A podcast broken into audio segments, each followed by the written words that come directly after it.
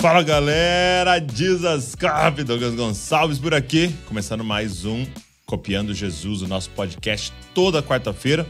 Nós estamos aqui sempre com um tema, conversando com um tema, e hoje vai ser top, meu amigo. Hoje vai ser bom demais, porque nós vamos falar sobre como identificar uma seita. A gente gravou um podcast um tempo atrás com a Tamires Garcia e falamos um pouco sobre isso, sobre manipulação e tal. Foi muito interessante nos comentários as pessoas falando, cara, eu faço parte de algo parecido com isso que vocês estão descrevendo e eu não tinha percebido. Então eu quero que você preste muita atenção nesse conteúdo nosso aqui. Então toda quarta-feira a gente está aqui nessa mesa, mas aí a gente está falando de um conteúdo específico. De segunda-feira, o podcast é sempre com um convidado, é sempre aquele momento de testemunho e de conhecer a vida de um grande homem, mulher de Deus que vem aqui sentar à mesa com a gente também. Muita coisa legal para você assistir. Se você não é inscrito, já se inscreve aí e também já vai deixando seu comentário aí para que o YouTube entenda que isso aqui é relevante e comece a mostrar para mais pessoas. Então, beleza? Então, eu quero te incentivar. Toda quarta-feira tá com a gente. Várias das quartas-feiras a gente solta ao vivo aqui. A gente tá ao vivo juntos aqui para esse podcast. E também eu tenho esse podcast nas plataformas de áudio. No Spotify, tem o podcast lá no podcast da Apple, tem também todas... Onde você ouve podcast aí, você vai encontrar o nosso áudio lá, o nosso podcast. Então, todo mundo que tá só ouvindo a gente, eu tô aqui muito bonito, continuo bonito, fica tranquilo, tá bom? E vamos embora para o podcast hoje. Meu amigo, Saulo Daniel. E aí, meu brother? Como é que você tá? É melhor do que eu mereço. E Vossa Excelência? Que bom recebê-lo nos nossos humildes estúdios. Humilde. Sou eu que tenho o prazer imenso de estar com gente maior que eu. Você tem 1,90m, né? 1,82m. Tá bom. Onde eu chego, as pessoas falam, caramba, eu não sabia que você era alto. Né? Câmera, você fica só aqui, só esse recorte. Já que você tinha perna. Você tinha perna. O que a Globo não mostra. O que a Globo não mostra. Aqui, ó. O pijama por baixo. Mas muito bom recebê-lo aqui. O Saulo veio também para nos ajudar em um módulo de um projeto novo que a gente está fazendo de liderança. Inclusive, eu queria fazer um convite para todo mundo estar com a gente. Presta atenção nisso. Dia 11 de outubro, nós vamos ter aqui uma Masterclass. Lidere como ovelha entre lobos. Lidere como... Lembra Mateus, capítulo 10, que Jesus fala assim, olha, eu vos envio como ovelhas entre lobos. O que isso significa? Ele estava falando para os discípulos. Ele estava falando para esses líderes que ele estava formando. Eu vos envio como ovelhas entre lobos. Então, a gente vai conversar sobre isso. Como é que a gente lidera como Jesus? Como é que a gente lidera no modelo bíblico? Deus não nos enviou para ser lobo no meio de lobo. Deus não nos enviou para ser leão no meio de lobo. É ovelhas entre lobos. Então, vai ser bem interessante esse dia 11. Então, 11 de outubro, 8 horas da noite. E eu vou deixar o link na descrição aqui para você se inscrever nessa Masterclass. É aberto para todo mundo. Vai ser online. Então, onde você estiver, você vai conseguir participar com a gente aí. Beleza? Mas, meu amigo, hoje eu queria conversar um pouco nesse podcast para falar para a galera o seguinte. Como é que faz para identificar uma seita? Muito se fala sobre seita e tal, mas eu queria conversar sobre isso. Como é que faz para identificar uma seita?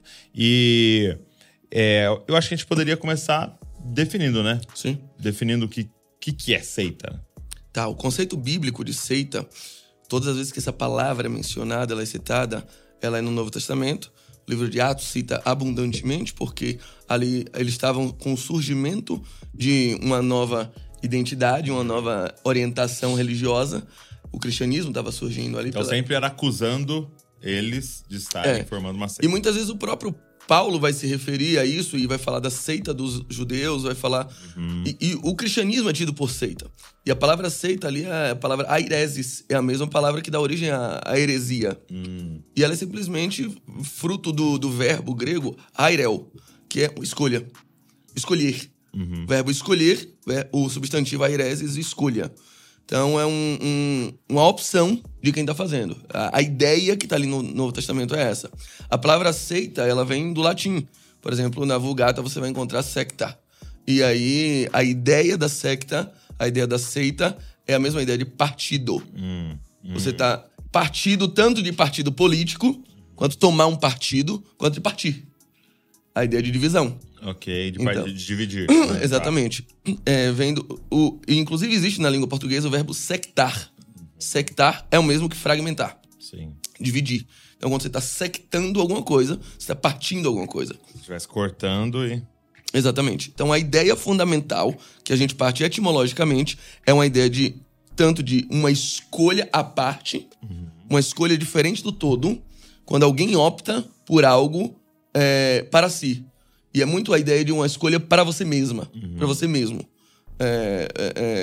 Algo muito individual que eu escolho para mim. Tá. Dissonante de um grupo. Essa é a ideia grega do pensamento de seita. E a ideia que a gente... Daí de onde vem a palavra seita no português, vem do latim, do secta, de sectar, do dividir, do tomar um partido ou de fragmentar. Então, a ideia de uma seita é sempre algo à parte. Tá. É sempre um partido dissociado de um todo. A maioria das seitas que a gente já ouviu falar sempre começa com a ideia de... Vamos falar de seitas religiosas. Porque eu ia falar do CrossFit, por exemplo, mas... Não, pode escandalizar muita gente que tá assistindo. Vai cair muita audiência aqui. Mas fora do CrossFit, as seitas de orientação religiosa, por exemplo... Eu ia falar também do Dorama, mas... Entendi. Aí pode perder outro... eu perco um outro nicho. Não entra na Gaviões da Fiel. As seitas religiosas normalmente começam com o pensamento: Deus nos deu algo que não deu mais ninguém. E aí você tem uma divisão, né? Então, e você tem um grupo que vai se separar, né, pra ficar, então, só nesse partido daqueles que descobriram algo que ninguém descobriu. Exatamente. Eu recebi algo, eu tenho uma escolha à parte. O mundo tá numa sintonia, inclusive o mundo cristão tá numa sintonia, mas o Senhor nos chamou pra algo diferente. Tá. O Senhor nos chamou para um outro partido. Então, eu me segrego de um todo. Sim. Eu me segrego, eu parto do pressuposto que tudo está corrompido, mas Deus me deu uma iluminação que é a pureza a ser vivida aqui na Terra. Tá, antes de você entrar, então, assim, já bem nas características, pra galera poder, vamos dizer assim, identificar. Eu até tava falando pra você em off aqui que o Netflix lançou um negócio muito interessante. É lógico que sempre tem seus veneninhos ali no meio, então você que pegar essa indicação aqui, vá com o coração sempre muito atento, né? Baseado ali na palavra.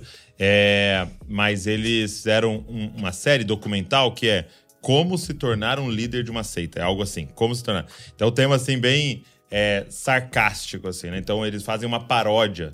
Então eles vão mostrando um livro, né? Assim como se fosse um manual de como se tornar um líder. E aí eles vão falando algumas coisas. E um dos pontos é esse. Ele vai falar o seguinte: você precisa convencer as pessoas que você recebeu algo especial que ninguém tem, né? Que você tem um dom especial que ninguém tem. Então, essa é a base.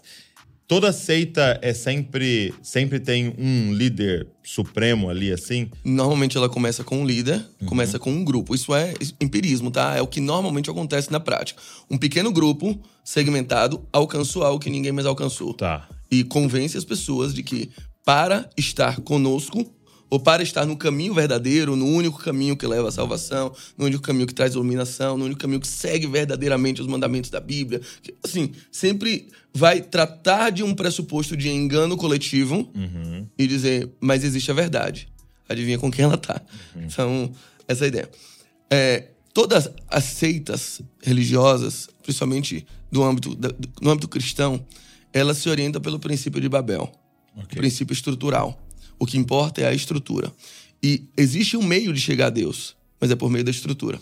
É por meio daquilo que a gente está construindo. É por meio de um... Por meio da nossa estrutura. Exatamente. Tá. Por meio da nossa estrutura. É a estrutura que vai dar a você a capacidade de chegar em Deus. Uau, isso é muito forte, hein? E normalmente eles fazem você se encantar. Lembra pra galera que tá aqui qual é a história de Babel. Babel, um grupo de homens que se reúnem e constroem uma torre... Buscam fazer uma torre com o objetivo público de chegar em Deus. Mas entre eles, a reunião era... Na verdade, a gente vai fazer isso aqui para que o nosso nome se torne conhecido. Então, falando pra galera, se alguém de fora perguntasse o que eles estão fazendo, eles estão querendo chegar em Deus. É uma obra muito nobre. Muito... Mas entre eles, na verdade, o propósito do coração é nós queremos que o nosso nome seja conhecido. Uau. Então, normalmente essas agremiações são que tem gente muito boa, mas anônimos, porque os homens não podem aparecer. Só aparece a obra para chegar em Deus, ou o edifício, a construção para chegar em Deus. Curiosamente, o único nome que aparece é o dos líderes. Sim. São os únicos nomes divulgados. Naquela igreja eles não sabem nada, exceto o nome do líder. O líder você sabe. É o apóstolo tal, é o irmão tal, sabe? E eles vão colocando o nome deles em evidência e você não percebe. Porque a ideia deles é, aqui ninguém aparece. E aí o foco está sempre na construção. O foco está sempre na edificação. O foco está sempre na ideia de que precisamos trabalhar para essa torre, porque sem a torre a gente não chega em Deus. Sim. Sem a torre, sem a construção, sem a estrutura, a gente não chega em Deus. Então você não tem irmãos. Você tem colegas de trabalho. Uau. Você tem amigos de estrutura. Você tem pessoas que você se relaciona a partir da estrutura. E mesmo você chamando ele de irmão. Exatamente. Você chamando ela de irmã, mesmo esse sendo o jargão usado. A irmandade nada mais é do que um jargão. Por quê? Experimenta deixar a estrutura. Você não é mais irmão. Você é ex-irmão. É. Você é primo, aí vem aquele... Você é bode, você... É. Tudo isso. Sim. Então, saiu da estrutura, a irmandade se dissolve. Ou seja, nunca foi irmandade. Aliás, se for irmandade no sentido da agremiação, né? Na verdade, uma irmandade. Aliança em Cristo, mas por exemplo, de irmão. Exatamente, não existe. Entendi. Então, é uma dependência na estrutura. Então, nós somos irmãos, mas porque eu e vocês estamos ligados a essa mesma torre de Babel aqui e não a um pai, né? Exatamente. Então, é muito mais realmente um colega de trabalho, né? Porque é muito... Na empresa é assim, né? Exatamente. Nós estamos juntos aqui, estamos juntos e tal... Até que você pise na bola, seja mandado embora. Acabou, você não faz mais parte da empresa. Você não é mais um colega de trabalho. Tanto é que quando o trabalho cessa em Babel, o que acontece? Cada um passa a falar uma língua. Nós não nos identificamos mais, nem te conheço mais, nem falo mais a língua que você fala.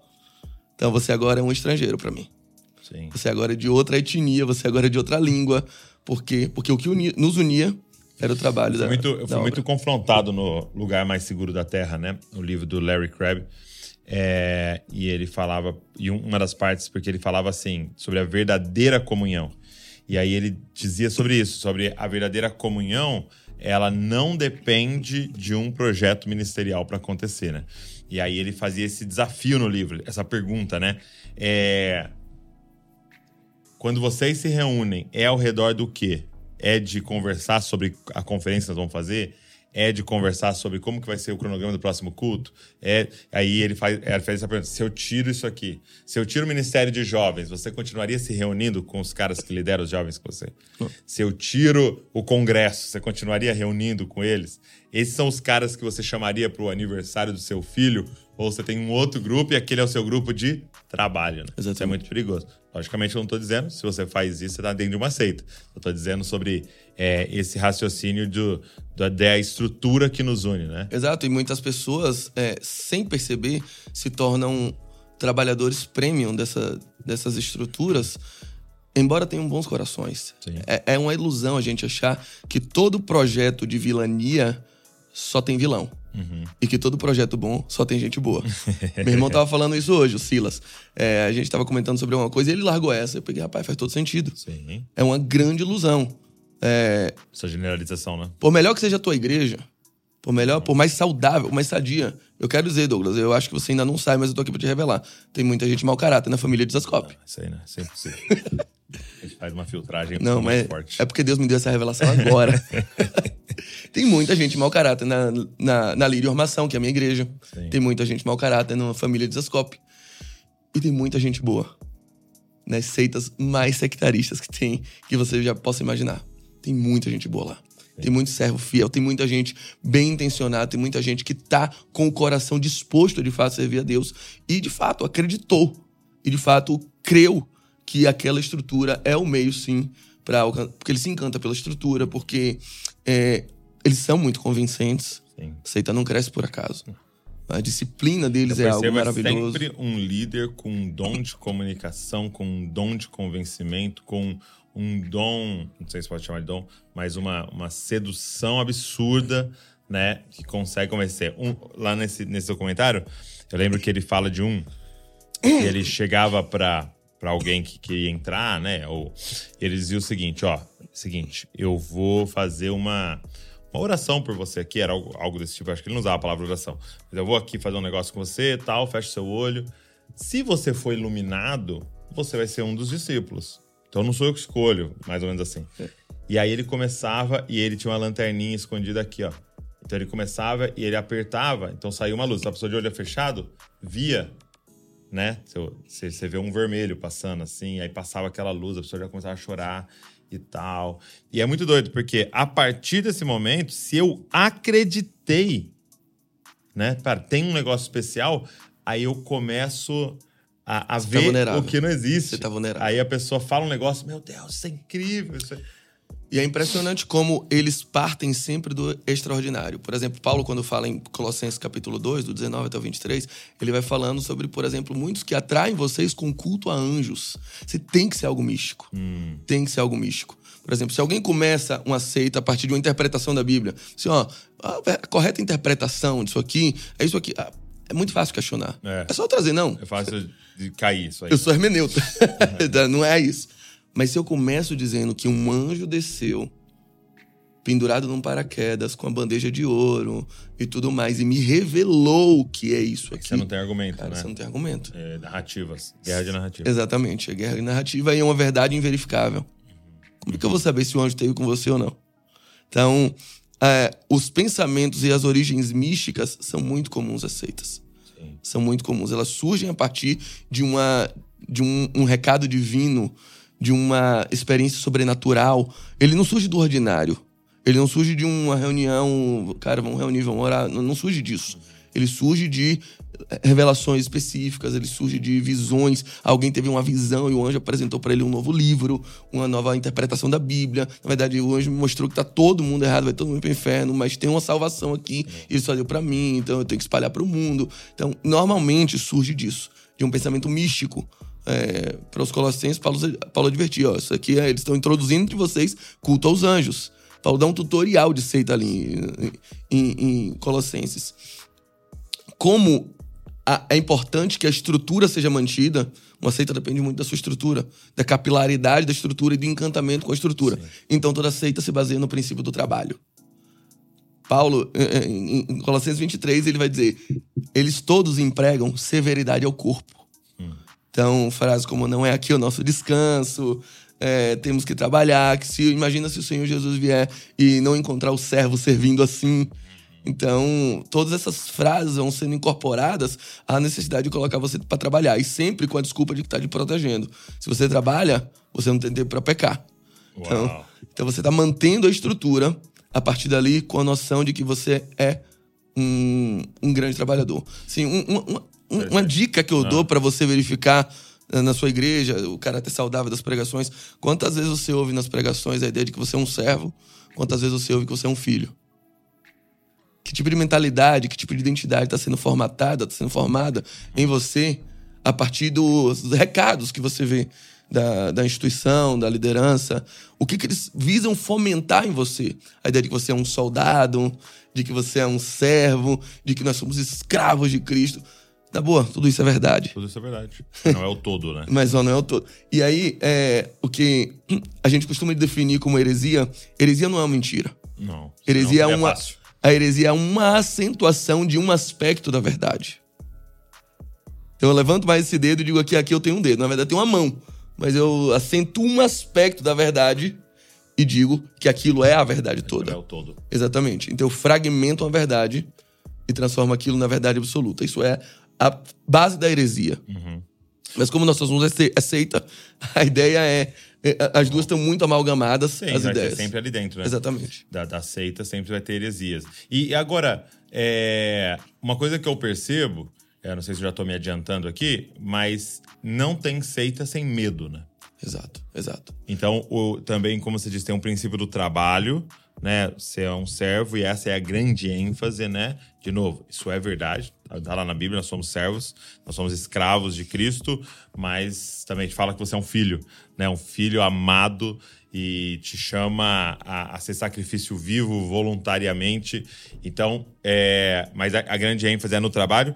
Agora, eu percebo também que há uma grande ênfase no medo, né? E por quê? Exato. A maior parte das seitas, dessas organizações, elas trabalham com a ideia de escatologia iminente.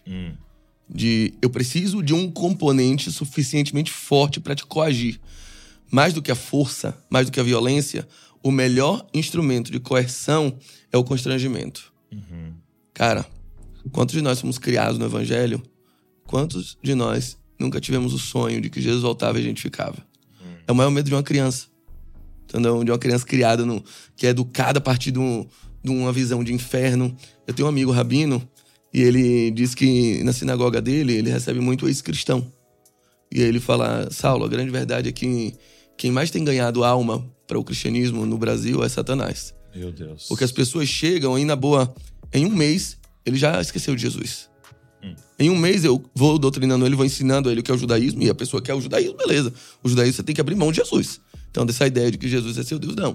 Nossa ideia é diferente. Então, aqui a gente pensa diferente, beleza. Aí ele fala assim, em um mês. O cara nem lembra mais quem é Jesus. Mas de Satã ele demora. O medo do inferno é muito mais difícil ele soltar. O medo da condenação, o medo do Satanás, aquela ideia do aprisionamento do pecado é algo muito mais difícil. Então, se tem uma aliança mais forte dentro da ideia da seita, do que o amor a Jesus, é o medo do inferno, é o medo da condenação. Então, com o que eles trabalham? A ideia de que, a qualquer momento, Jesus pode voltar. E a garantia de que você vai pro céu é se você estiver trabalhando pra torre. É estrutura. Se ele chegar e encontrar você, eles sempre trabalham com a ideia de que salvação se ganha e perde 7 vezes por dia. Que então, é sorte, né? Exatamente. Não sei se você lembra daquela Olimpíada, o Galvão narrando a vitória do Michael Phelps. Ganhou, perdeu, perdeu, ganhou, ganhou, perdeu. É a salvação de alguém que vive na seita. Então ele perde e ganha 7 vezes por dia, cara. Ele pecou, e aí vem muito a lógica, com esse medo que ele vai imprimindo. Cara, olha, você tem que estar aqui, você tem que estar aqui. Se Jesus voltar e você não tiver... Imagina se o Senhor voltar. E a ideia de a perda da salvação com a perda da estrutura é muito forte. Como é que você vai chegar em Deus? E aí vem um outro princípio, que é o princípio da utilidade. Ele vai com o princípio de Babel. O princípio de Babel envolve o princípio do trabalho, o princípio do medo, o princípio da utilidade. É muito difícil você desvincular a sua identidade da sua utilidade. Se a vida inteira você ouvir que você é um servo, se você parar de servir, você não sabe mais quem você é. Você não sabe quem você é, né? Exatamente. Servo não é o que você faz, servo é quem você é. A partir daí, você perde a noção de dignidade, porque você deixa de ser útil. O filho mais novo diz assim... Eu já não posso ser filho, que eu já não sou mais útil. E ele tinha aquela noção de mérito. Toda seita trabalha com mérito, tá bom? Sim. Toda seita promove por mérito. Normalmente, o que chega à liderança não é o que tem vocação pastoral. Sim. É o melhor operário. O melhor operário. É o sistema que promove a engenheiro o melhor pedreiro. Que é mais útil, né? Exatamente, que é o mais útil. Ele avalia por meio disso. Quem trabalha mais, quem é um empregado do mês, esse daí vai virar o engenheiro. Então ele não avalia. É pra ser exemplo pros outros, né? Exatamente. Eu vi uma das seitas que eles mostram lá, eles iam fazer, era tipo uma faixa, assim, que as pessoas usavam com uma cor, né? Então você ia crescendo, crescendo, crescendo. Aí era interessante porque começa com a branca, né? E aí ia mudando as cores. Mas essa eu conheço, jiu-jitsu o nome. E aí, começava com uma branca assim e tal, e aí ia fazendo os cursos deles e não sei o quê, e crescendo, e fazendo os grupos e tal. E aí, quando chegava no grão-mestre lá, né, no máximo, o grão-mestre usava uma branca. Porque o mais alto é voltar a ser estudante. Exatamente. Eles têm... É muito sedutor. O programa normalmente é muito bem fechado, de qualquer seito, sim, tá? Sim. Não existiria, né? Exatamente. Não, senão não teria tantos adeptos. Não seria tão difícil sair dela. Porque você tem muito medo sempre de sair. A ideia de que é uma estrutura perfeita e de que pode até estar ruim aqui, mas lá fora é pior. lá fora que você vai encontrar coisa pior. Então você se acostuma. Você tolera, porque você aprende a amar o sistema. Você não sabe viver sem isso. Sim. E você não sabe quem você é. A lógica... E, na boa, tem muita gente que não está numa seita, mas tem a mente sectarista. Tem a mente como se estivesse servindo. Por exemplo, o filho mais novo não estava numa seita. Uhum. Mas ele entendia essa lógica porque o pastor dele era o filho mais velho. E o filho mais velho se sentia um escravo, ainda que morasse dentro da casa do pai. Uhum. E aí, quando ele tá fora, ele pensa... Eu já não sou digno. Ou seja, antes eu era digno, porque eu tava trabalhando. Porque eu era útil. Porque eu era útil. Agora eu já não sou digno. Se eu já não sou digno, então nem pensar em me chamar de filho. Uhum. Então vou pedir pra ele me chamar pelo menos de servo. Porque filho já não posso ser, porque eu não alcancei. Eu fui despromovido. Uhum. Porque eu não sou útil. Tem uma frase que a gente fala muito, Douglas. Toda vez que a gente conversa, a gente repete muito uma frase em específico. É assim, ó. O Paulo Borges diz assim. Eu não sei qual foi a última vez que a gente conversou sem dizer. Tem uma frase do Paulo Borges? Muito bom. Mas uma vez ele falou uma coisa que eu achei muito, muito interessante. Ele perguntou assim: qual o utensílio mais útil da tua casa? Aí você pensa, é o fogão, a geladeira, a cama. Ele fala, não, tudo isso você sobrevive sem. Fogão, até você bota um micro-ondas, vai num fogão de lenha. Sei. Mas sem privada você não vive. Utilidade por utilidade, meu irmão. O mais útil da tua casa é a tua privada. Esse não dá pra ver sem. Esse aí tu passa um aperto. Sim. Banho de caneco eu já tomei tanto. Não precisa chuveiro. Cama, já dormi no chão, aí já foi. Mas sem privada é muito complicado. Sim. Aí ele fala assim, então por que tu não decora a tua sala com uma privadona bonitona assim de ouro? Mano? Porque nem tudo que é útil é digno. Utilidade e dignidade são coisas bem distintas. Quando Jesus conta a parábola do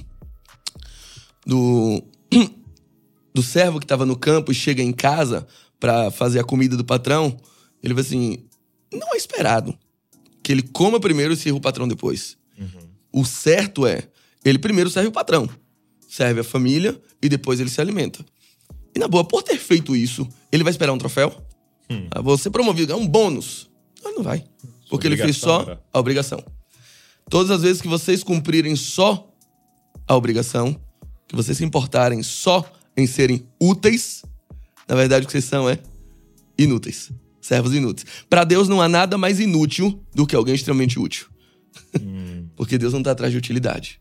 O princípio do reino de Deus não tá atrás de utilidade. Mas numa seita, tudo que você aprende é a ser útil. É a ser servo, é a trabalhar. Por quê? Porque a estrutura depende disso. A estrutura precisa disso para ter mais um tijolo, para crescer. É a mentalidade de império. Eles pensam em crescer, eles pensam em expandir. Para aparecer. Exatamente. Para o nome daquela pessoa continuar. Pronto. E aí vem o outro princípio, que é o princípio da bandeira. O princípio da bandeira é a ideia de que é preciso que você carregue aquela bandeira como a sua identidade principal. Ok. Principal. Então, uma brincadeira que a gente sempre faz é... Toda vez que eu venho aqui, eu venho com a camisa do Bahia. Eu acho que você não tinha reparado ainda. Não tinha reparado, cara. Caramba. É a única que eu encontro. Toda vez que eu venho pra cá. É a única que você tem, provavelmente. E isso é muito intencional, Douglas. Não é fanatismo, nada disso. A gente já comentou. E o ensejo é bom porque há pouco tempo atrás o Marco Teles esteve aqui. Sim. Marco Teles tem um traço muito comum comigo. Embora eu não conheça, tenho o maior desejo de conhecê-lo. Mas nós somos nordestinos. Sim. A gente é do Nordeste. O Nordeste, ele tem um desejo muito grande de ser, muitas vezes, reconhecido como parte do Brasil. E, às vezes, a gente... aos olhos de muitos, parece que a gente não é Brasil. Então, eu pra cá, trazer conhecimento, trazer o pouco... Compartilhar o pouco que eu sei, o pouco que eu aprendi, o pouco que eu me preparei pra falar sobre... Pra ser útil, né? Exatamente. Cara, nem entendeu nada. Eu vim pra cá pra ser a privada do Lidascope. E eu venho com uma preocupação muito grande de representar o Nordeste. Eu venho com a camisa do Bahia, é o time que eu torço, mas na boa, eu não sou fanático pelo Bahia. Eu paro a hora que eu quiser. Como todo drogado. Eu paro a hora que eu quiser. Entendi. Eu só nunca... 40 anos, todo dia, e nunca viciei. Nunca. 40 camisas não. E não sou fanático. Mas a maioria eu ganho, é verdade. Essa aqui, por exemplo, eu ganhei. Porque as pessoas sabem, né? Exatamente. Que você é fanático. Mas realmente, o testemunho, ele não é um cara que fica falando disso, que fica... E o desejo maior é mostrar que nós, do Nordeste, também queremos conversar sobre teologia. Que o Nordeste não é só campo missionário. Então, existem bandeiras que a gente levanta. E é uma forma de identificar, né? Porque as pessoas falam, pô, o Saulo é lá de Salvador e tal, e conseguem identificar. Não, eu já fui pregar no estado do Sudeste, e a pessoa olhou pra mim e falou assim, poxa, eu tomei um susto quando descobri que você era baiano. A gente não vê nenhum baiano. Assim, poxa, vê. Talvez você não esteja com olhos abertos pra isso. Existem bandeiras que a gente levanta pra unir. Quando eu venho pregar a camisa do Bahia, eu quero dizer, o Nordeste também é Brasil. Olha pra gente também, a gente também quer conversar, a gente também quer sentar na mesa com vocês. Então, o objetivo é esse. Mas existem bandeiras que a gente levanta pra segregar. Que a gente levanta pra separar e pra dizer, ei, eu não pertenço a você, olha a minha bandeira aqui. O princípio da bandeira é um princípio muito forte nas sectas. Jonas era um sectarista. Jonas tá no navio, o bicho tá pegando, e Jonas tá dormindo, tá separado. Jonas recebeu algo que ninguém mais recebeu. Tá todo mundo clamando ao seu Deus. E as pessoas acordam Jonas e dizem, rapaz, o que você tá fazendo? E aí, quando levam ele lá, perguntam a ele, cara, qual é tua ocupação? De onde você vem? E aí, por último, perguntam, de que povo és tu? É a última pergunta que fazem. Qual é a primeira resposta que ele dá? Eu sou hebreu. A primeira resposta que ele dá é a última coisa que as pessoas perguntam.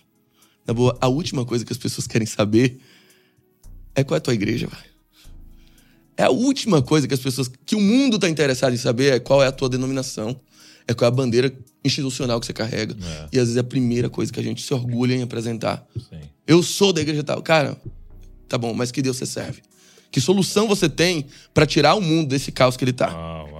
Que palavra, que mensagem... O barco tá afundando. O barco tá afundando. E você tá levantando uma bandeira. Pra todo mundo, inclusive pra você. O barco tá afundando, cara, mas... Você só tá preocupado em falar da tua igreja. O barco tá afundando e você só anuncia os vídeos institucionais da tua igreja no Instagram.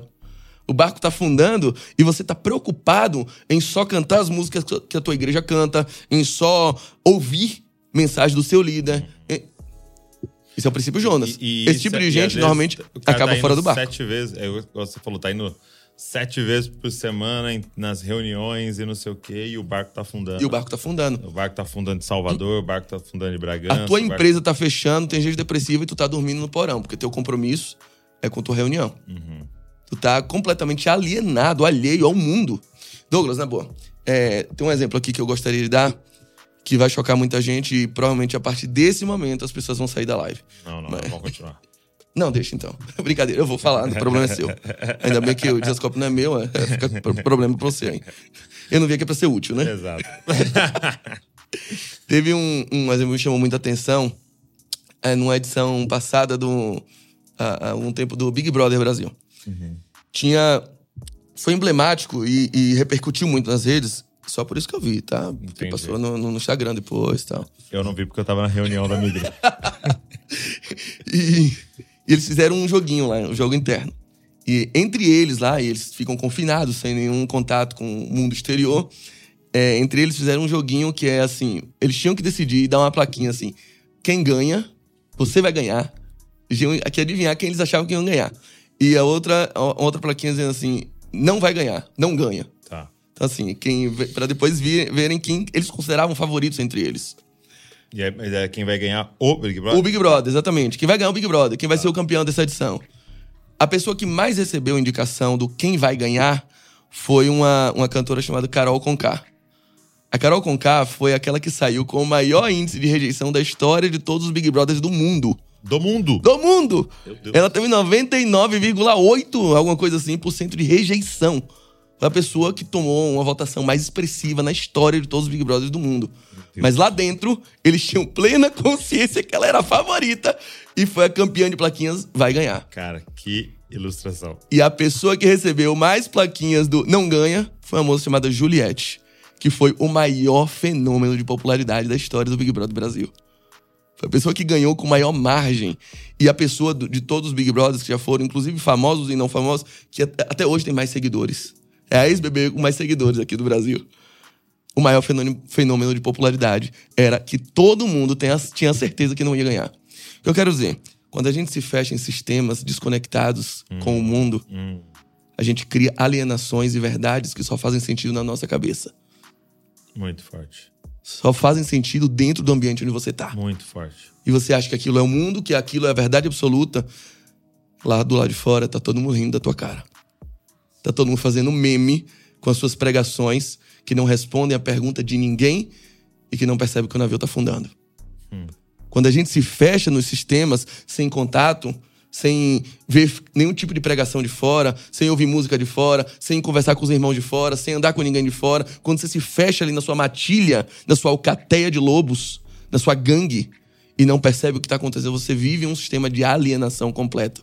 Então o mundo inteiro, o Senhor, o Espírito está movendo a terra. E na boa, olha Isaías 6.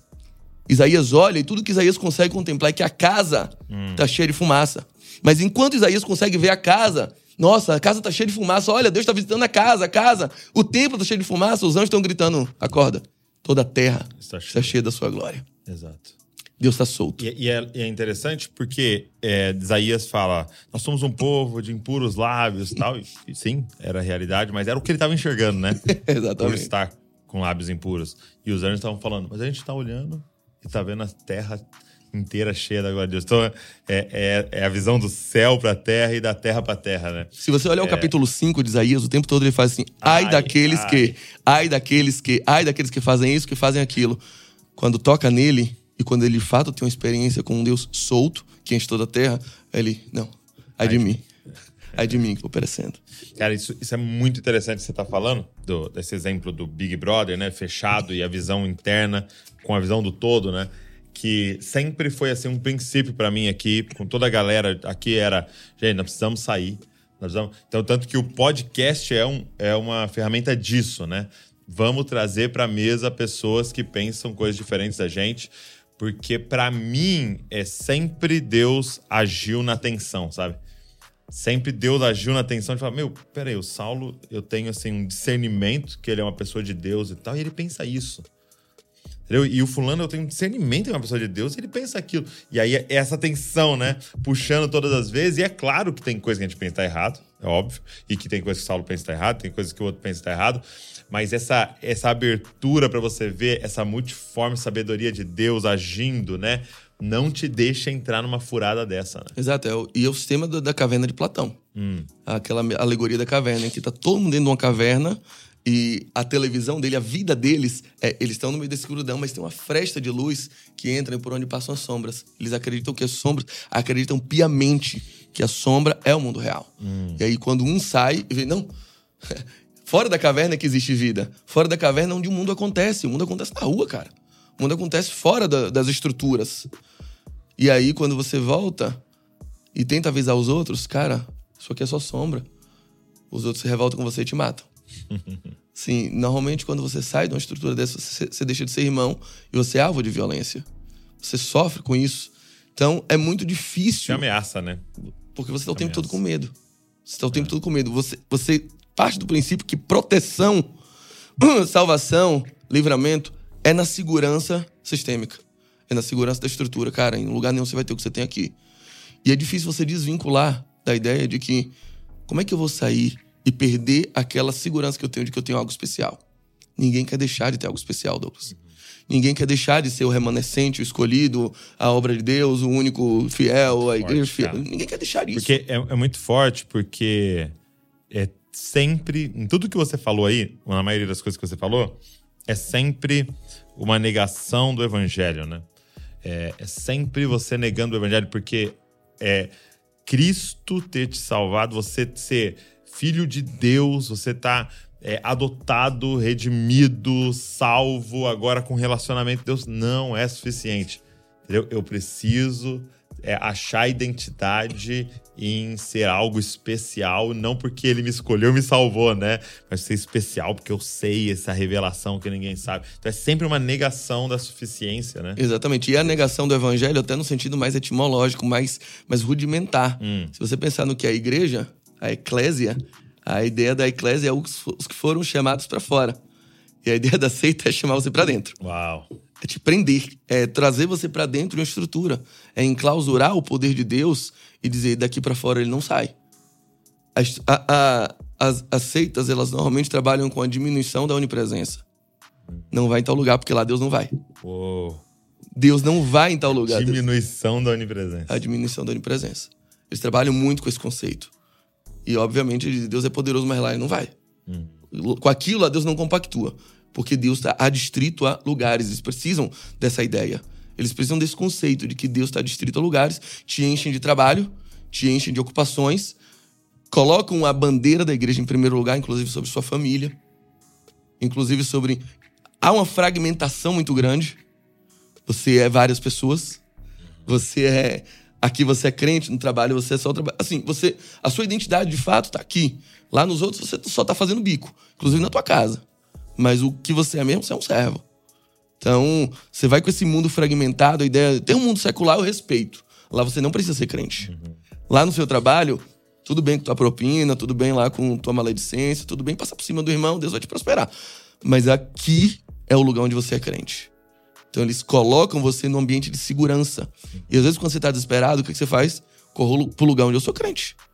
Só na igreja. E alguma das doutrinas na Bíblia ali, falsas, né? Eram a dos nicolaítas era mais ou menos isso? Nesse sentido dessa grande divisão? Sempre. Toda seita é assim. Então as obras... Por exemplo, a doutrina que eles falam, a doutrina de Balaão, é aquela doutrina que entra com o objetivo de trazer o encantamento e o engano para dentro do seio. Que Balaão fez isso. Balaão é um cara que não errava nas profecias, que atuava bem, que fluía bem no místico, mas que ali dentro ele inseria encantamentos e formas de enganar por dentro, de contaminar por dentro. Então o engano estava ali dentro, mas não gerava um escândalo, não gerava uma situação de fora para dentro, era de dentro para fora o escândalo, o engano. Tá. A Jezabel ela queria sentar no trono. E as seitas lembram muito o período da igreja de Laodiceia. Okay. Laodiceia era uma cidade chamada Dióspolis, cidade de Deus, e virou Laodiceia porque uma rainha chamada Laodice obrigou o rei a mudar o nome em homenagem a ela. Entendi. É a igreja que quer ser homenageada. É a instituição, é a bandeira que quer sempre ter a evidência. E Laodiceia, ela tem um trocadilho que é Laos Dicaos, que parece muito com o povo que julga. E se tem uma coisa que o povo de seita sabe fazer... É julgar. É julgar. Então, o que era pra ser cidade de Deus, Dióspolis, virou povo que julga. É por excelência. Eles estão acostumados com isso. Sempre com a ideia de quem tá fora não presta. Lá fora, as pregações são muito nesse sentido. De separação e segregação entre povo fiel, povo infiel, remanescente... Sempre é isso. Essa ideia de que glorifique a Deus. Você faz parte de uma torre forte. Sim. De uma Babel. Sim. Você faz parte de um ambiente em que, de fato, você está seguro. Lá fora não tem segurança, então não sai daqui. Porque eu só posso garantir tua segurança enquanto você está aqui. É o contrário de Atos 27. Todo projeto... Se a segurança está na torre, eles abrem mão das pessoas em prol da torre. Qualquer coisa que prejudique a torre, e desde que você haja expondo a torre... A estrutura vem antes de gente. Paulo diz em Atos 27, olha, o anjo do Senhor de quem eu sou, a quem eu sirvo, esteve comigo essa noite. Fiquem tranquilos. Agora tem uma coisa, o navio vai se perder, tá? Mas nenhuma vida se perderá. A preocupação de Paulo é com as vidas. Ainda que o navio se perca. O navio pode se perder. Muito bom. A preocupação da seita é com o navio. As vidas podem se perder. Com Jonas, ele é obrigado a pular. Porque o navio não pode tombar. Aquele ambiente ali vai sempre se preocupar mais com a estrutura. E aí você pode ser o melhor operário. Você pode ser o melhor, cara. Se você expôs a estrutura, meu irmão, você tá fora. Eu vi uma figura assim que explica bem, né? Era um desenho assim de vários homenzinhos, né? E como se fosse uma tábua, né? Em cima deles, que representa a estrutura. Então todos eles sustentam a estrutura. Então eles têm que tentar ficar ali nesse peso, né? Todo mundo segurando a estrutura ali, todo mundo revezando no seu trabalho para segurar a estrutura. E aí, alguém aqui em cima, né? Da estrutura sendo levantado, né? E aí ele fala, mas qual que é o modelo da igreja, né? É a estrutura sustentando todo mundo, né? Exato. A estrutura sendo suporte para que as pessoas cresçam, se desenvolvam. E só faz sentido se desenvolve alguém e se ajuda pessoas a crescerem, se tornarem tudo aquilo que elas são em Deus, né? Então, eu acho que é bem essa figura, né? Tipo, onde você tá? Você tá sendo esmagado pela estrutura ou a estrutura é quem dá suporte, né? Exato. E pra mim, a coisa mais triste que eu tenho testemunhado é de que as pessoas conseguem apenas trafegar por extremos. Ou ele é hiperestrutural, ou ele é veste camisa, tal, tal, tal. É aquele amor à estrutura, aquele, é o filho da seita. Mas aí ele se decepciona e ele vira o desigrejado. Sem estrutura nenhuma. Exato. Não quero nada. Ele parte do pressuposto, porque se o sistema mais perfeito que me foi apresentado, e às vezes é o único que ele conhece, não prestou, nenhum lugar vai prestar. Então, nenhum lugar presta. Ele parte pra um desigrejamento. Ele parte pra uma estrutura. Cara, não é porque você comeu um acarajé estragado que todo acarajé não presta. Não é porque você comeu alguma coisa estragada que nada presta. É como, pra mim, estrutura é como a casa, né, de uma família, né? Então, um pai é doente nas emoções, na alma, ele pode pegar e idolatrar a casa, e todos os filhos vão trabalhar em prol da casa e todo mundo tem que andar na ponta do pé e ninguém pode relar em nada, porque o que importa é a casa e todo mundo tá ali para lavar a casa, limpar a casa e fazer a casa e construir a casa e tal. E aí seria uma opressão. Então a casa virou isso que esmaga a família, né? Aí eu não posso falar assim, então, nossa, que terrível, não teremos mais casa. Agora todo mundo vamos morar na rua, porque o certo é morar na rua. Não, o certo é achar a forma certa. A casa serve a família. Exatamente. A casa tá ali como estrutura para abençoar a família e não a família para abençoar a casa. Né? Exatamente. E assim, é muito triste tratar de uma pessoa que vem trazendo os relatos de uma vivência de anos e o senso de, cara, eu fui enganado. Sim. As pessoas que saem dessas estruturas procuram um lugar mais sadio, procuram um tratamento depois, ou eles estão completamente revoltados, ou eles estão completamente magoados. Às vezes os dois. Sim. Por terem sido enganados. E o processo de desintoxicação, o processo de ensinar o verdadeiro evangelho, mudança de muitas vezes é resetar a vida. Cara, na boa, aceita um trabalho com transformação, aceita um trabalho com adestramento. O novo coração nunca é pregado. Uma nova identidade nunca é pregada. É sempre o princípio do esforço. Se você tem mérito para virar diácono, você tem mérito para virar pastor, para virar líder de ministério, para virar líder de louvor, você também tem mérito para salvação. Sua salvação depende exclusivamente do que você faz, de quanto você trabalha, de quantos cultos você frequenta, dos seus cargos, de quantas vezes você vem na igreja, do chão que você limpa. Então tem tudo muito ligado ao voluntariado e você não consegue dissociar. O grande trabalho que a gente tem, muitas vezes tratando de pessoas assim, é dissociar a sua identidade da sua utilidade. Muito forte. É mostrar, cara, você é filho. Você pode ser um bom filho, fazendo ou não fazendo. Você pode ser um bom filho, você pode ser um filho... Você pode fazer muito. Exato. Sabe quando o filho mais novo chega pro pai tentando confessar, pai, eu pequei contra o céu, eu pequei contra ti, eu não sou mais filho, o pai, para. Meu filho, deixa eu te falar uma coisa. Cala a boquinha. Cala a boquinha, filho. Eu não contabilizo débitos. Eu não tô aqui fazendo conta de quantas vezes você pecou. Você continua sendo meu filho. Deixa eu te ensinar a ser um filho de verdade, mas filho você é. Tem muita gente que é filho e não sabe o que é filho, não sabe ser filho. Mas aí chega o mais velho e diz, cara, isso é injusto. Isso é injusto. Eu merecia muito mais. E eu vou dizer, pai, eu tô te servindo todos esses anos como escravo, sem nunca transgredir. E você nunca me deu um cabrito. E aí o pai chega assim, filho, cala a boquinha. Eu não contabilizo créditos. Uau. Eu também não contabilizo créditos. Se eu não estava fazendo conta dos erros do teu irmão, também não estava fazendo conta do seu filho. E você não é mais filho. E você não é mais filho. Então, esse entendimento... Meritocrata. Né? Meritocrata é muito difícil de sair da cabeça de uma pessoa dessa. Além disso, a última coisa que eu queria falar é que por ser estrutural, você tende a valorizar muito mais a estrutura do que a essência. Numa seita, tudo... A liturgia, por exemplo, é o fim em si mesmo. O culto é o culto pelo culto. A forma é mais importante que o conteúdo. A estética vence a ética. Consequentemente, todas... E os cultos são muito peculiares. São tudo muito formatados de um jeito que só lá tem isso. Só lá a mulher veste dessa forma. Só a mulher coloca aquilo na cabeça e senta separado do outro. Só lá eles têm aquilo. De modo que... Entendeu o quê? Hã? Cabeça. É o que você tá falando. Sem desculpa. Sim.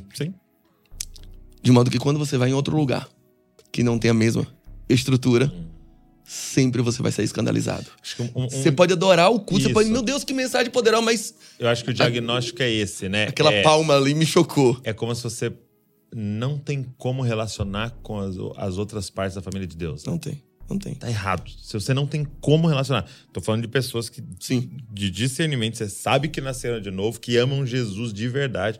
Você não consegue, porque a estrutura fala mais alto, exatamente, do que a nossa relação de família no pai. Porque você aprendeu que o fim é a estrutura. Então, se o culto não tem aquela oração do início, se as pessoas adoram em pé e lá na sua igreja era só sentado, tudo te choca. O cara não consegue concentrar no culto. Ele não consegue conectar, ele não consegue olhar pro outro. Essa semana eu estava ministrando na igreja e o título da pregação que eu estava ministrando era Quem Pode Cear?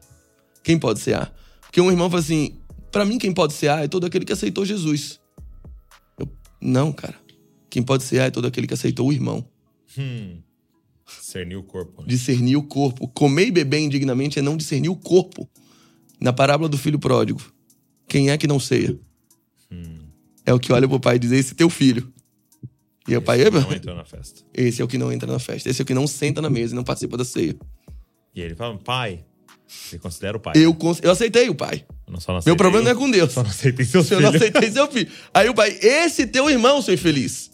É. O pai lembra, ele é esse teu irmão. Esse teu filho, né? Ele não chama meu irmão, né? Ele chama esse teu filho. E o pai diz, esse teu irmão. Quem não consegue chamar de irmão, quem o pai chama de filho, não tem lugar na mesa. Não tem lugar na mesa. Meu Deus. É quem fica do lado de fora. Tem uma festa acontecendo, você tá operando lá, tá todo mundo comendo e você... Meu Deus, Natal. Tá fora. Você tá fora. Sim. Então é esse muito tipo forte de gente que fica fora da mesa do banquete. Se você não aprendeu a chamar de irmão, por mais diferente que seja, por mais estranho que seja, um irmão rodopia, meu irmão. Às vezes você vai no culto, você não sabe se é um culto ou um campeonato de Beyblade. Tanta gente rodando. Paciência, cara. Ele é meu irmão. Sim. Ele é meu irmão. É. E pode chocar muita gente, mas assim, na boa, pode ter erros, pode ter gente... Mas assim, eu chamo um católico de meu irmão. E é aqui que muita gente dá o dislike. Dá o dislike. Cara, sim. E estudando a vida deles, eles têm um princípio que coaduna comigo. Eles são idólatras. Cara, vai estudar a doutrina católica, velho. Vai estudar qual é o fundamento de verdade deles. Vai estudar, vai conversar com um católico bem preparado. Talvez você termine rezando terço. Enfim, porque eles têm os fundamentos e na boa. Ninguém faz nada sem nenhum fundamento. Exato. Tem sempre um fundamento, você pode discordar. E eu discordo muito da estrutura católica, da doutrina católica, e acho que muitas vezes elas tendem para um sectarismo. Acho mesmo, e digo isso de peito aberto. Mas eu conheço muitos católicos que são servos de Deus, salvos em Cristo, e que eu chamo de meu irmão. Mas como não? Sim. Entendeu? Essa segregação não vem de mim. É o pai que tem que fazer. Porque, de fato, nem todo mundo que tá na minha igreja é meu irmão. Sim. E tem muita gente das igrejas que são meus irmãos. Eu queria que você compartilhasse um pouco nesse final nosso aqui. Quais são alguns princípios, vou chamar assim, que protege a gente, tanto como líder de não virar uma seita, quanto como membro, como participante de não estar dentro de uma seita. Mas eu queria, antes de você falar... compartilhar 3 histórias para vocês entenderem uma liderança saudável, né? A primeira foi quando eu liguei pro Paulo Borges e aí eu falei para ele assim, Paulo, tal, eu tava no Zoom até, eu e a Val, poxa, precisava de um conselho, tal, né, de um assunto. Aí ele, antes de eu falar, né, o que era, ele falou assim, Douglas, só assim, antes de você falar, eu não dou conselho. Não dou conselho. Ele falou assim, na Bíblia só tem um conselho, é o conselho do Senhor. Então o meu conselho é, vai lá, entra no conselho do Senhor para você ouvir o que o Senhor tem para você, né? E é claro que se você pegar ali, ele fala, ele vai te dar, até vá pro conselho do Senhor, é um conselho, mas é muito interessante sim, esse lugar de tipo, você não vai fazer o que eu quero, você tem que fazer o que Deus quer, né? Segundo foi quando eu comecei a me aproximar do Harold Walker, e ele falou o seguinte, eu nunca vou falar pra você o que você tem que fazer com a igreja que você tá liderando, o que você tem. Você vai me falar o que Deus tá apontando pra vocês fazerem e eu quero ser suporte de como chegar lá, né? Então, o que vocês têm que fazer, vocês precisam entender no Senhor o que vocês têm que fazer e aí eu quero ser um suporte de como é que a gente pode pensar junto, em como é que chega nisso aí que o senhor falou com você. Terceiro, eu era gerente na editora do meu pai. né? Eu que cuidava da editora, do ministério. Então, você imagina, você ter o seu filho lá é muito cômodo, porque né, você tem segurança, né? Você tem um olho seu lá dentro o tempo inteiro. Meu pai viajava muito em paz e tal, porque eu tava lá dentro. E aí o Senhor começou a me chamar para pregar. O Senhor começou a me dar a visão do Jesuscope, o online e tal. E aí eu pregando com filho pequeno e gerente lá, tá? Um dia eu cheguei pro meu pai e falei, pai, cara, tô cansadão, porque eu tô fazendo bastante coisa e eu sinto que eu tô fazendo mal feito, né? Tô fazendo mal feito aqui dentro, tô fazendo mal feito a pregação, tô fazendo mal feito a minha família, né? Então eu preciso tomar uma decisão. E qual que seria o óbvio de alguém que ama a estrutura? Filhão, vamos diminuir um pouco as viagens, então, pra gente dar um foco aqui, né? Porque você é uma peça fundamental na nossa estrutura, né? E aí ele fez a seguinte pergunta, o que te dá prazer? Eu falei, cara, eu acho que eu nasci pra pregar. Ele foi, então treina alguém pra ficar no seu lugar aí, vai, mano. Entendeu? E eu sei que era uma perda gigantesca pra ele ali, porque ninguém é o filho dele pra ficar lá, né? Porque você era útil. Eu era útil. Entendeu? E tu falou assim, não, cara, você tem que viver o que Deus tem pra você, mesmo que isso me atrapalhe, né? Mesmo que isso me complique aqui, mesmo que a estrutura vá perder, né? E aí eu até lembrei de uma quarta história também, foi do Mike Bickle. Eu convidei ele pra falar no Lidere como Jesus, né? A gente fez o Lidere como Jesus e ele entrou ao vivo e participou, pregou, tá? Depois a gente fez perguntas, foi bem legal, né? E no outro dia, né? Foi no sábado, na segunda-feira, ele mandou um e-mail. Douglas, obrigado por ter me convidado para eu participar. E ele disse assim, ó, conta sempre comigo quando você precisar. E aí ele pôs em letras garrafais. E eu nunca quero receber nada por isso. Se você tava pensando em me dar alguma coisa, dê pros seus filhos. Aí tava assim, mostre esse e-mail pro seu contador. Então você vê que é pessoas tentando, entendeu? Matar esses princípios que pode levar para esse lugar, né? Sim. Mas quais são alguns princípios? Tá. Eu tenho 3 princípios que são universais e um para os líderes. Beleza. Tá. Primeiro princípio universal, para você entender... E para você que talvez esteja achando que faz parte de uma seita, para você que não consegue, que já percebeu que faz parte de uma seita, mas você não consegue romper, não consegue sair de uma bolha, o primeiro princípio é humildade. Sem humildade, sair de uma seita exige uma dose cavalar de humildade. Você sair da ideia do sou especial, sou exclusivo, sou único, sou remanescente, sou povo escolhido, sou igreja fiel, os jargões são múltiplos, para a ideia de que sou mais um. Sim. Faço parte dessa grande igreja. Faço parte dessa grande, exatamente. Sou um credor quirografário na recuperação judicial. Sabe, isso dói muito. Isso exige uma dose cavalar de humildade. Dose cavalar de humildade para você entender que não é só na sua estrutura que Deus está falando, sabe? Não é só no seu mundinho que Deus tá indo.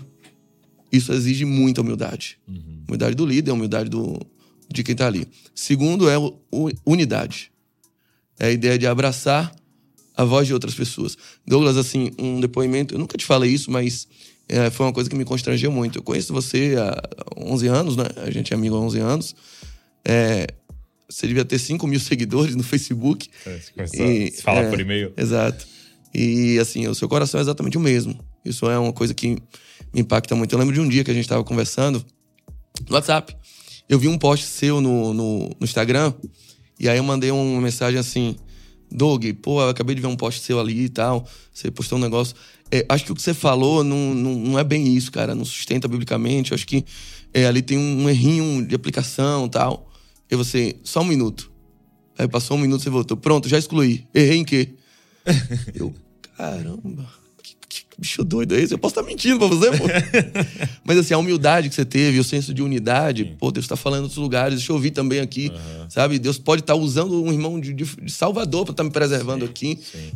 Isso é uma dose, assim, é um caminho muito difícil. A unidade tem um preço caro, a gente sabe disso. Tem. A gente sabe dos erros que existem em todos os lugares, dos erros que tem em Bragança, na Bahia, mas a unidade é uma válvula de salvação do sectarismo.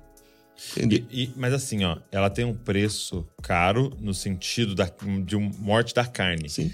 Mas a riqueza que ela traz... É infinitamente maior. Porque, sabe, eu não sei o que você estava falando, eu lembrei de uma cena do The Chosen, que Jesus está em Samaria e ele vai na sinagoga, né, para ensinar.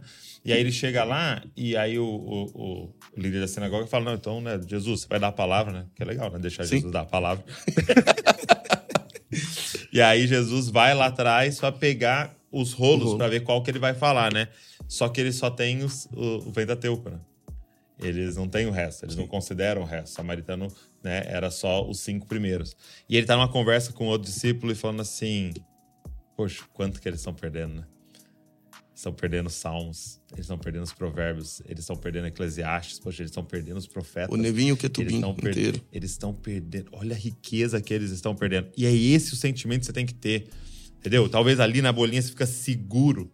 Cara, olha o que você tá perdendo, que Deus tá fazendo entre os nossos irmãos batistas, que Deus tá fazendo entre os nossos irmãos presbiterianos, que Deus tá fazendo entre os nossos irmãos pentecostais, que Deus tá fazendo entre os nossos irmãos independentes, que Deus tá fazendo entre os nossos irmãos de outros países e tal. Olha a riqueza da multiforme sabedoria de Deus que a gente tá perdendo, né? Então é um preço da unidade, mas a recompensa é muito maior. Cara, você me conhece, sabe, da minha teologia. Eu me considero da sua teologia arminiana. Uhum. Acho que a teologia arminiana explica melhor a salvação e tal. É uma convicção minha, mas, Sim. cara, o boom que minha fé deu, que meu entendimento deu, quando eu comecei a estudar o calvinismo, foi assustador. Absurdo. O entendimento sobre a soberania de Deus, inclusive sobre a graça Sim. de Deus, assim, ampliou num nível. Eu continuo sendo arminiano, continuo achando que o arminianismo me explica melhor e me convence mais das doutrinas de Cristo, das doutrinas da graça. Mas entender o calvinismo... Cara, foi enriquecido, né? Muito enriquecido, muito enriquecido. E eu vou deixar de dizer que o calvinista é meu irmão porque ele não é arminiano, e o oposto também é verdadeiro. Isso é uma burrice. Então, em primeiro lugar, é preciso ter humildade. Em segundo lugar, é preciso ter senso de unidade. Em terceiro lugar, é preciso ter convicção da identidade.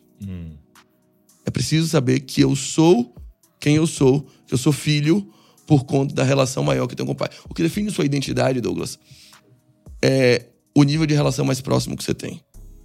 No escritório, eu sou advogado. Okay. Na igreja, eu sou pastor. Em casa, eu sou marido, eu sou pai. Mas o que me define, de fato, é o fato de eu ser um filho de Deus. De eu ser amado por Deus. João podia dizer muita coisa.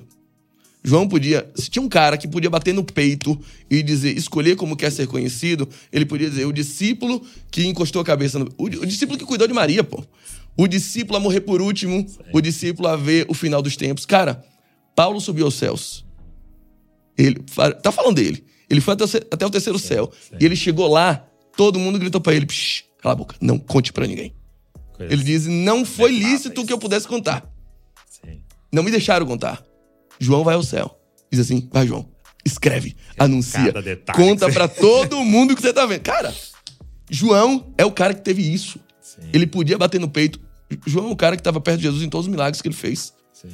João tinha muita coisa para bater no peito e dizer, eu sou aquele cara, hein? Imagina, quem tava... imagina o subtítulo ali no Instagram de João. Meu Deus do céu. Hein? Imagina, velho. Ali. O About Me. About Me. O LinkedIn de João. Ele tinha muita coisa que ele podia bater no peito e dizer, eu quero ser conhecido por isso. Mas ele escolhe ser conhecido por uma coisa que ele não fez. Fizeram por ele. Quem sou eu? Eu sou aquele que ele amou. Essa, nenhum. A minha identidade é essa, cara. Se eu posso perder eu posso esquecer do Apocalipse. Posso vir Alzheimer. Eu posso perder tudo. Mas isso aqui eu sei que eu não vou perder. A minha identidade é a minha relação mais próxima. Minha relação mais próxima não é com Pátimos. Não é com Maria. Não é com os demais discípulos. Não é com o Monte Tabor.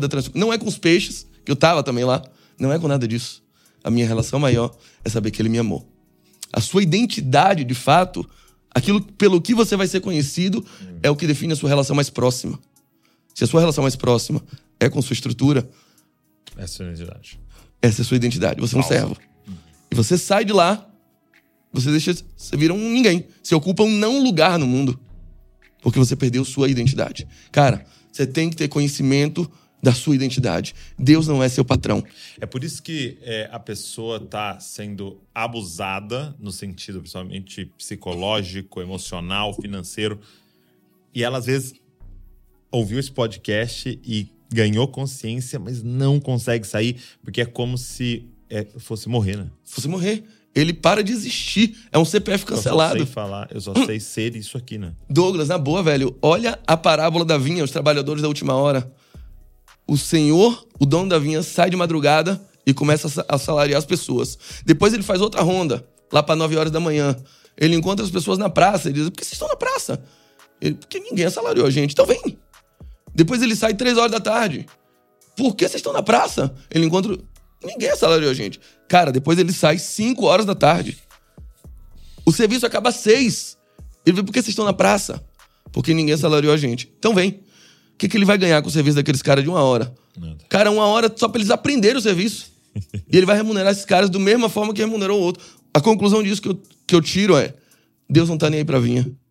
Deus não tá nem aí pra obra. É. Deus tá preocupado com os obreiros. A preocupação do dono da vinha não é com a vinha. Deus não é dono da Aurora, pô. Deus não é dono da Pérgola. Pode falar o nome das marcas aqui? Eles vão pagar alguma coisa? Mas a preocupação de Deus não é essa. Sim, sim. Não é com a estrutura. É com os obreiros. É com... O que Deus não quer é você perambulando na Praça da Vida sem propósito. Sem saber quem você é. Longe dele. A pergunta, Douglas, se você fosse ali sabendo que vai ganhar o mesmo dinheiro, você preferia chegar às 8 da manhã, aguentar o calor do dia, como ele disse, ou chegar às 5 da tarde? Chega por último, recebe o mesmo salário, a mesma salvação, vai pro céu do mesmo jeito, depois de ter curtido uma vida inteira na praça. A recompensa maior não é o denário, é passar mais tempo do lado do dono da vinha. Aprendendo. Sendo prazer. Estar com ele. Se você tá numa seita, você tá ocupado com o calor do dia, esperando uma recompensa maior do que aquele que chegou por último. Mas se você aprendeu que isso não define sua identidade, que o que identifica você é um amigo do dono da vinha, cara, dizer, eu passei tempo com ele. Esse é o meu salário. É com isso que ele tá preocupado. A preocupação dele não é ter uma vinha melhor, não é espantar as pragas, não. A preocupação dele é tirar você da praça da vida sem propósito. É uma desculpa pra passar tempo junto, né? Cara, a obra é uma desculpa. Se a preocupação dele fosse com a obra, ele faria a obra sozinho, pô. Seria muito melhor. Eu vejo às vezes a Val falando pra Luísa, pro Davi, vamos lá cozinhar juntos. Como se eles fossem ajudar. São gourmets. Exato. Que Masterchef Luísa fez. Luísa. Não, é muito... Vamos passar tempo junto? Mesmo que em alguns momentos você me atrapalhe. Exato. Entendeu? Mesmo que você... Porque imagina, a gente edifica na Igreja de Cristo, assim, ajudando, né? Então assim... Mais atrapalha que ajuda. Pelo amor de Deus. O céu tá lá, Deus que ele falou isso. Deus precisa de mim. Eu acredito que ele falou isso. A pregação, vou ter que desfazer tudo com o Espírito Santo durante a semana. Jesus, olha lá, chega, pai, vou voltar. Eu não aguento mais uma pregação do Saulo. Não é justo com meus filhos. Cara, eu sei o quanto eu atrapalho a obra de Cristo. Eu sei muito bem. Então, assim, humildade, unidade, identidade. São as 3 chaves universais pra gente ter em qualquer lugar. Sim. E pra um líder... Pro líder. A palavra é emancipação. Uhum. Você não precisa de um pastor pra ser salvo. Você não precisa de um pastor pra ser igreja. Uhum. Você não precisa de um pastor pra se santificar. Mas você precisa de um pastor pra amadurecer. Ok. Efésios 4, 10-13. Vai dizer que Deus deu apóstolos, profetas, evangelistas, pastores e mestres com um único objetivo. Que todos cheguem à maturidade. Que todos alcancem a unidade da fé. Que todos cheguem a um nível que não estão hoje. Você tem que fazer as pessoas crescerem, cara. As seitas, elas trabalham na terra do nunca. Sim. Ninguém cresce. Sim. Se ninguém cresce, todos permanecem necessitando de ajuda. Todos permanecem precisando de mim. O líder de uma seita é o cara que precisa ser precisado. Precisa que as pessoas... Você começou a namorar, não falou com o pastor? Tudo tem que passar por ele. Você vai viajar e não me comunicou. Você vai para o aniversário da tua mãe no dia de culto e não me pediu. Então ele precisa ser comunicado de tudo. E ele vai infantilizando as pessoas. Cara, não infantiliza teus membros. Por exemplo, é a tônica das seitas, a ditadura do fraco. Não faça isso, não coloque uma sunga, não vá na praia, porque se o irmão vir, ele vai escandalizar. Então você vai agindo em torno de um não escândalo. Sua vida é... Se alguém estiver entrando no cinema... Não sei, irmão. Eu sei que não é pecado. Você fazer. Mas se alguém vir... Então você fica... O que a Bíblia fala? Não como nem carne mais se o meu irmão é fraco. Mas, cara, pensa uma coisa. Quando Paulo escreve que devemos ter cuidado com o fraco, ele está escrevendo uma carta que será lida na comunidade, na frente do fraco. Ele está dizendo, ei, isso é coisa de fraco, tá? Você tem que parar de ser fraco. É verdade que a gente pode se abster de algumas coisas, sim. enquanto Deus, aquele irmão é criança, mas tem que ensinar ele a ser forte. Uhum. Ele tem que aprender. Ele não pode ficar fraco o resto da vida. Ele não pode ficar fraco o resto da vida. Então, as seitas trabalham dentro de um nivelamento por baixo na ditadura do fraco. Para que todo mundo seja fraco. Porque o fraco sempre precisa de apoio. Então ele quer deixar você ali. Então se você não quer transformar sua igreja numa seita, líder, se você quer ser um pastor que de fato cumpra a sua vocação pastoral, a única coisa para que você serve, é a única utilidade que tu tem, é amadurecer as pessoas. Levar as pessoas a amadurecer. É levar as pessoas a um outro nível, ao crescimento. O grande sucesso de um pastor é com que ele se torne inútil. Sim. O grande sucesso de um pai é aprender a se tornar inútil. Formar outro pai. Exatamente, formar outro pai. Eu não quero com 40 anos meu filho Rafinha ligando: pai, o que é que eu visto hoje? Vou procurar o que fazer. Eu tenho tua mãe pra cuidar agora. Muito forte. Meu amigo, obrigado. E eu queria falar pra galera que tá aqui que o Saulo nos deu a honra de gravar no Na Mesa um curso que é Aprenda a Identificar Seitas e Heresias, né? Então aqui a gente falou só de seitas, que lá no curso tem muito mais e mais estruturado. Mas a gente também tem um bloco inteiro sobre como identificar heresias. A gente tá chamando várias coisas de heresia que não é e tá engolindo várias coisas que é, entendeu? Então eu acho que seria muito útil para você que tá aqui com a gente. Então nós vamos fazer o seguinte, eu vou deixar o link aqui na descrição, você vai poder fazer sua inscrição hoje e começar hoje, porque já tá gravado e disponível no Na Mesa. Se você tem já o pacote todo Na Mesa, tá lá dentro, você pode já fazer esse curso. Então a gente gravou, foram quantas aulas, você lembra? Eu não lembro, porque depois da edição eu acabei não vendo, mas tem bastante aula. São várias, e o conteúdo tá muito esquematizado, tal, tem um materialzinho. Tá bem mais fácil de entender, que aqui foi um brainstorm, mas lógico. Tá mais esquematizado e bem estruturado com a lógica, os fundamentos bíblicos, versículos, tudo de onde a gente tira todo o nosso fundamento. Muito bom. E também tem um PDF bem completo lá junto na mesa. Então você tem duas opções. Você pode adquirir só o curso Saulo, você vai sentar à mesa com ele e aprender então como eu identifico heresias e seitas, ou você pode comprar o combo todo e ter acesso a todos os cursos. Tem 26 ou 27 cursos lá dentro. Por exemplo, a gente lançou Helena Tanure sobre liderança feminina. Tem lá curso de... vai entrar agora um Luciano Subirá sobre jejum. Então, se você compra o combo, como você tem acesso um ano, você vai pegar esse curso também. Tem lá Aprenda a Pregar, comigo, mais voltado para jovens e adolescentes, com meu pai, de uma forma mais geral. Então, assim, tem muita coisa legal lá dentro que eu tenho certeza que vai te abençoar muito. Então, vou deixar o link aqui, só você clicar para você adquirir aí o nosso curso do Na Mesa e esse curso do Saulo sobre heresias e seitas, que tá maravilhoso. Tenho certeza que você vai ser muito abençoado aí. Meu amigo, obrigado. Obrigado por esse tempo aqui. Sempre uma honra. Honra toda minha, sabe, recebê-lo aqui. E saiba que nós vamos gravar mais uma temporadinha aí de Você Entendeu Errado. Então, aguarde. Tem coisa boa vindo por aí. Deus abençoe você e não se esqueça, você é uma cópia de Jesus. Valeu.